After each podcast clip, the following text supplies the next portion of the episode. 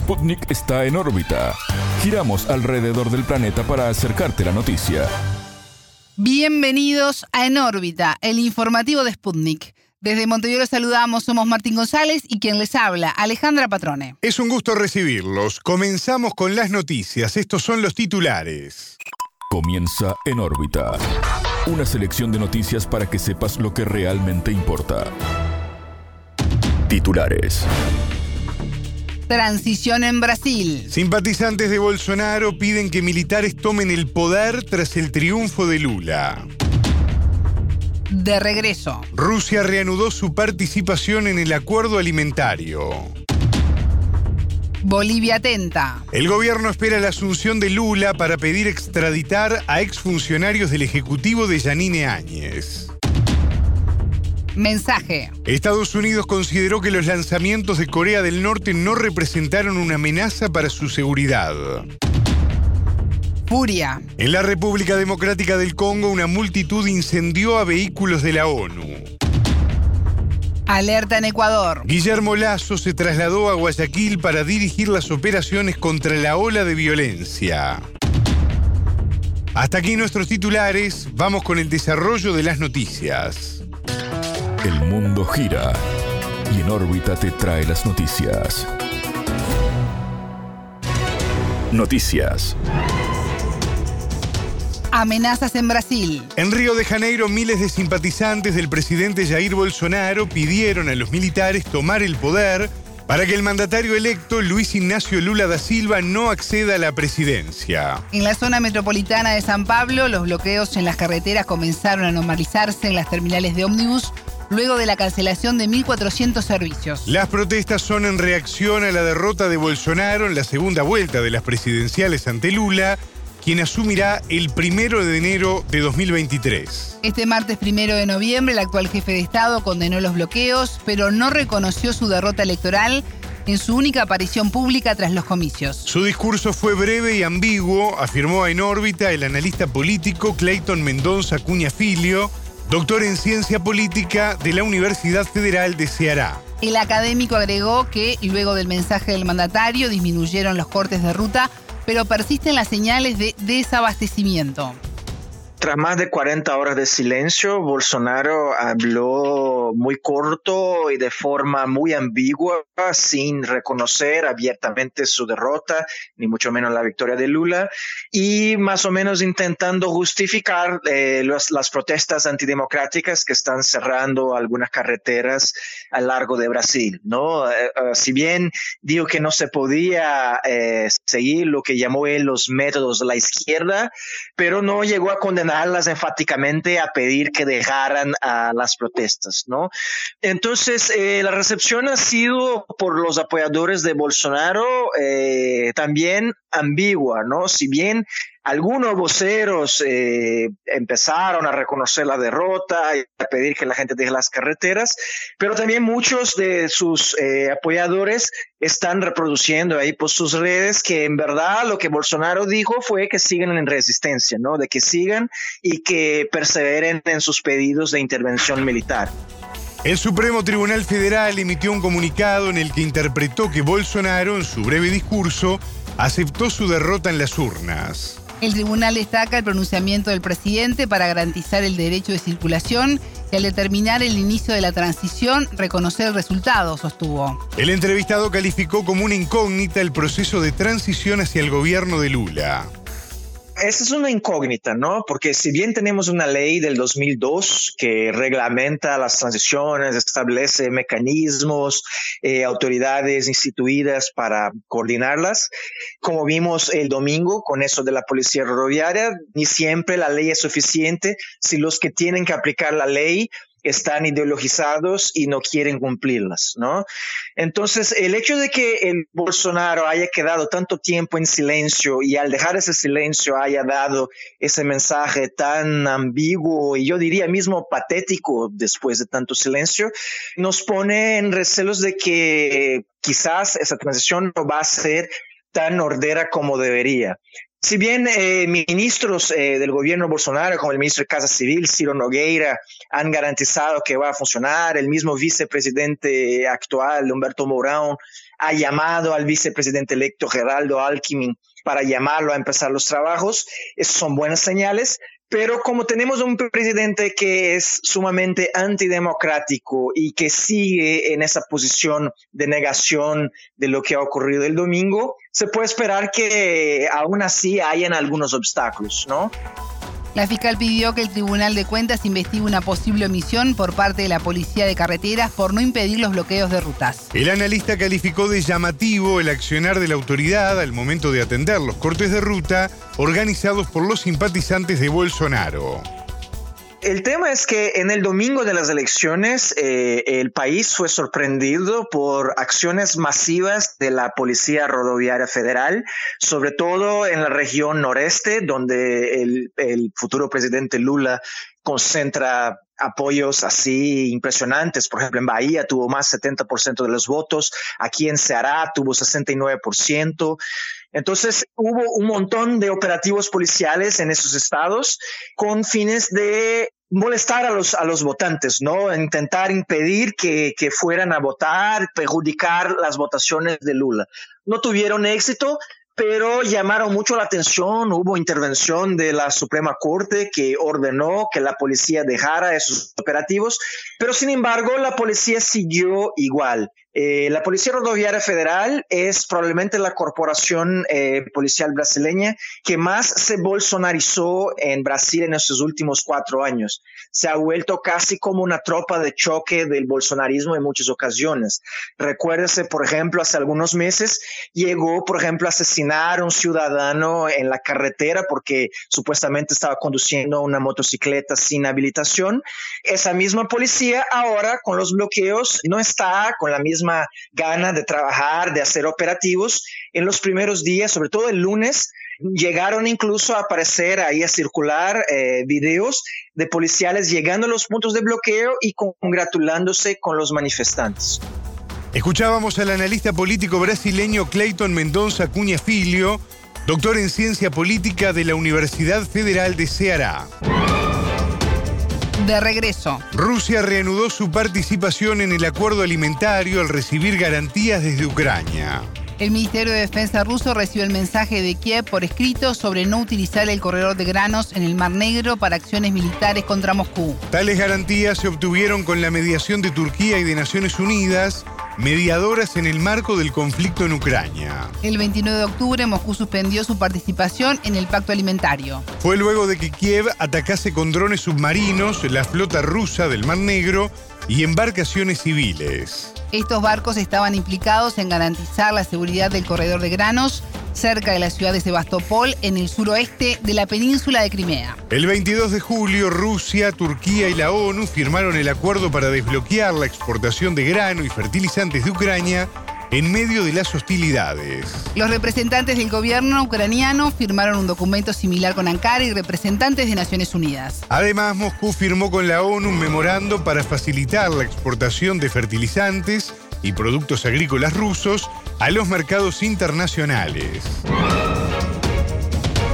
Sin refugio. En Bolivia se espera la asunción de Luis Ignacio Lula da Silva en Brasil para reactivar el pedido de extradición de exfuncionarios del gobierno transitorio de Yanine Áñez. Se trata del exministro de Defensa Fernando López, del ex jefe de policía Yuri Calderón y del ex comandante de las Fuerzas Armadas Carlos Orellana. El propio presidente Jair Bolsonaro confirmó que López se encontraba en su país como perseguido político, al igual que el resto. Fue condenado a 10 años como Áñez, pero vino a Brasil y garanticé su presencia aquí mientras yo sea presidente, no sale de Brasil afirmó el mandatario. El diputado del Movimiento al Socialismo, el MAS, o Alberto Arispe, dialogó con Sputnik sobre esta posibilidad. Los golpistas, los que han roto el orden constitucional, quienes han sido asilados en el vecino país, estoy seguro que están en este momento como ratones temblando, porque el presidente Luis Ignacio Lula da Silva tiene clara la idea y estamos seguros de que también nuestro gobierno nacional a la cabeza del presidente Luis Arce Catacora, pediremos la extradición del señor López y otros golpistas que están asilados en el vecino país. El más indicado, eh, el exministro de Defensa, quien de manera altanera hablaba cuando era ministro, incluso en persona iba a hacer arrestar a la gente, en persona iba a hacer operativos. Entonces creo que el primer sindicado en este tema es la extradición de este señor Fernando López a nuestro país para que pueda pagar la pena, la condena, igual que la señora Áñez. La senadora del MAS, Lucy Escobar, llamó a la justicia a actuar de forma inmediata. Toda persona que ha infringido eh, ha cometido delitos, ¿no? Entonces no más tiene que dar frente a la justicia, no tendría que ser protegido por nadie, absolutamente por nadie, ni por otros países que puedan interceder en esta situación. Por tanto, que dejen a la justicia hacer su trabajo y que también la justicia que haga, que accione de manera inmediata en estas situaciones de vulneración de derechos, de delitos que han cometido y que hoy por hoy todavía no están siendo juzgados como corresponde, ¿no? Como nosotros los bolivianos hemos estado esperando en su momento, pero eh, eso no puede haber intromisión de, otros países, de otros mandatarios o exmandatarios en este caso. Y bueno, eh, vamos a dejar nosotros siempre a la justicia que haga su trabajo. Entre otros delitos, los exfuncionarios son investigados por incumplimiento de deberes, enriquecimiento ilícito, negociaciones incompatibles con el Estado y también por terrorismo. El diputado Arispe indicó también que el actual gobernador de Santa Cruz, Luis Fernando Camacho, vinculado al golpe de 2019, no podrá asilarse en Brasil. Luis Fernando Camacho queda en este momento con un país menos para que pueda asilarse, porque también él tiene que pagar por todos los hechos ocurridos en el 2019 y por los que está ocasionando en este momento y en esto pedimos a nuestras autoridades de Estado a que se pueda asumir con mucha responsabilidad y castigar o sancionar como corresponde con nuestras leyes bolivianas.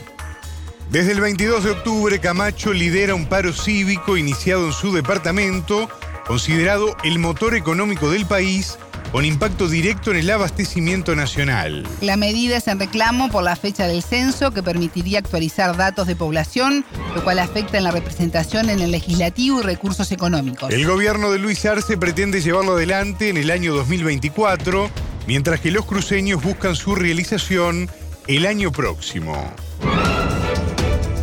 Tensión. Estados Unidos consideró que los lanzamientos norcoreanos no representan una amenaza para su seguridad y la de sus aliados. La declaración llegó luego de que Corea del Norte disparara más de 20 misiles hacia el mar de Japón y el mar amarillo. El Comando Indo-Pacífico del país norteamericano consideró que estos lanzamientos de misiles resaltan el comportamiento imprudente de Pyongyang. Tanto Corea del Sur como Washington condenaron la acción. Los cancilleres de ambas naciones acordaron mantener una preparación minuciosa de su alianza para ulteriores provocaciones de este tipo. El documento destaca que cualquier lanzamiento de cohetes de Corea del Norte viola las resoluciones del Consejo de la ONU y el Acuerdo Intercoreano de 2018. En lo que va del año, Pyongyang realizó 29 lanzamientos de proyectiles, incluidas tres pruebas de misiles de crucero y del misil balístico de mediano alcance Hwasong 12. El último sobrevoló Japón luego de recorrer 4.500 kilómetros a una altura de 1.000 kilómetros. Por su parte, Corea del Norte aseguró que su actividad militar responde a provocaciones del sur al realizar maniobras conjuntas con Estados Unidos y Japón. Furia. En la República Democrática del Congo, una multitud atacó e incendió a vehículos de Naciones Unidas. El incidente ocurrió en la capital Goma por el malestar ciudadano ante el avance de los rebeldes del grupo armado M23 y por la inseguridad al este del país. En la noche del martes primero y entrada a la madrugada de este miércoles 2 de noviembre, se desató la violencia. Los desmanes fueron causados por falsas versiones de que la misión de paz de la ONU en la zona, MONUSCO, había transportado a rebeldes. Varios congoleños criticaban que por culpa del avance de la milicia M23, de la etnia Tutsi, miles de personas debieron abandonar sus casas. La misión de paz de la ONU en Congo había anunciado antes su retirada estratégica y táctica de la disputada zona de Rumangabo. Allí hay una importante base militar, objetivo del M23 en su ofensiva. La organización rebelde M23 cobró fama hace más de una década cuando tomó Goma, la mayor ciudad del este del país, junto a la frontera con Ruanda. En su lucha contra los rebeldes, el ejército del Congo es apoyado por los cascos azules de la ONU, presentes en la nación africana desde finales de 1999. no cesa. El presidente ecuatoriano Guillermo Lazo se trasladó a Guayaquil para dirigir las operaciones contra la ola de violencia en las provincias Esmeraldas y Guayas. El mandatario viajó tras firmar el decreto que estableció un nuevo estado de excepción y toque de queda para las dos provincias. El decreto rige por 45 días, desde el 1 de noviembre hasta el 16 de diciembre. En ese periodo, los ciudadanos de las provincias afectadas no podrán circular por las ciudades desde las 21 horas hasta las 5 de la madrugada. La medida se estableció como consecuencia de una ola de hechos violentos como el asesinato de cinco policías. A esto se sumó la toma de ocho guías penitenciarios como rehenes en una cárcel la explosión de varios coches bombas y detonaciones de explosivos. Asimismo, un grupo de encapuchados y con armas de fuego amenazaron al gobierno con realizar nuevos atentados. La exigencia de las autoridades era devolver a sus respectivos pabellones a los reclusos vinculados con la banda criminal conocida como los John Killers. En órbita entrevistó al periodista de radio La Calle, Juan Carlos Cabezas, para quien el gobierno administra de manera confusa esta crisis de seguridad. La situación en el país es bastante confusa. El presidente de la República, a través de la SNAE, la Secretaría Nacional de Atención a Personas Privadas de Libertad, decidió ubicar en la cárcel del Rodeo de Manabí, de Puerto Viejo, Manabí, a los internos de los pabellones 8 y 9 de la penitenciaría del litoral, una de las más grandes y que más conflictos ha registrado.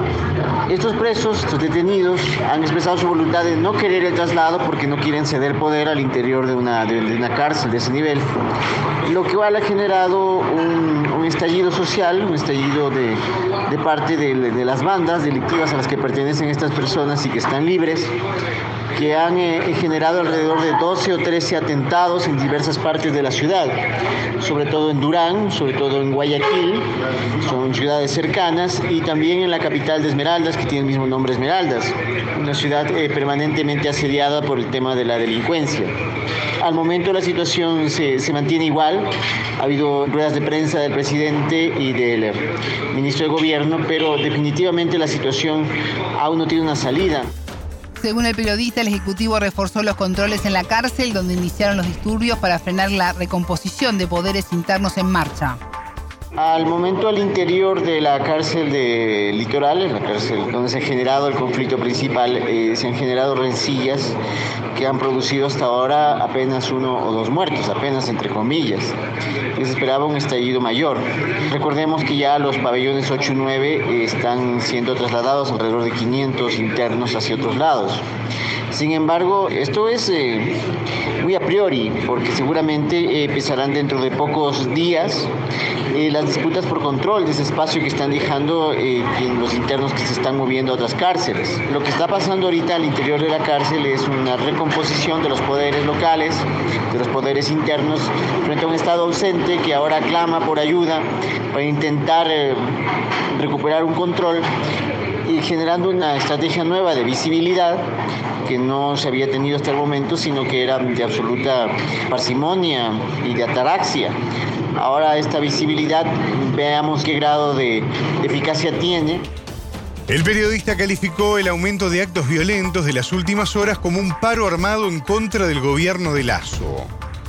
Las vinculaciones, claro, se encuentran dentro de una escalada de violencia, una escalada manifiesta por parte de quienes están siendo miembros de estas organizaciones delincuenciales y se encuentran en libertad. Son a la par, o sea, eh, lo que está dando en el país es un paro armado de alguna forma y lo han anunciado y lo han puesto ese nombre a través de distintos comunicados que han hecho los detenidos. Eh, se trata de un paro armado, se trata de, presionar al gobierno para que devuelva a los internos de la penitenciaria del litoral a sus pabellones. El gobierno no ha respondido, no, no, ha hecho en ese sentido una acción, pero eh, está claro que esto no, no, tiene vuelta atrás, a pesar inclusive de la presión que ejercen eh, los, los familiares familiares de los detenidos trasladados porque tampoco tienen garantías de su seguridad y están afincados muchas veces en, las ciudades donde está el detenido en situación de, prisión. Así que la situación es muy compleja. Escuchábamos al periodista ecuatoriano de Radio La Calle, Juan Carlos Cabezas. Hasta aquí en órbita. Pueden escucharnos a las 18 horas de México, 21 de Montevideo y a las 0 GMT por sputniknews.lat. En órbita.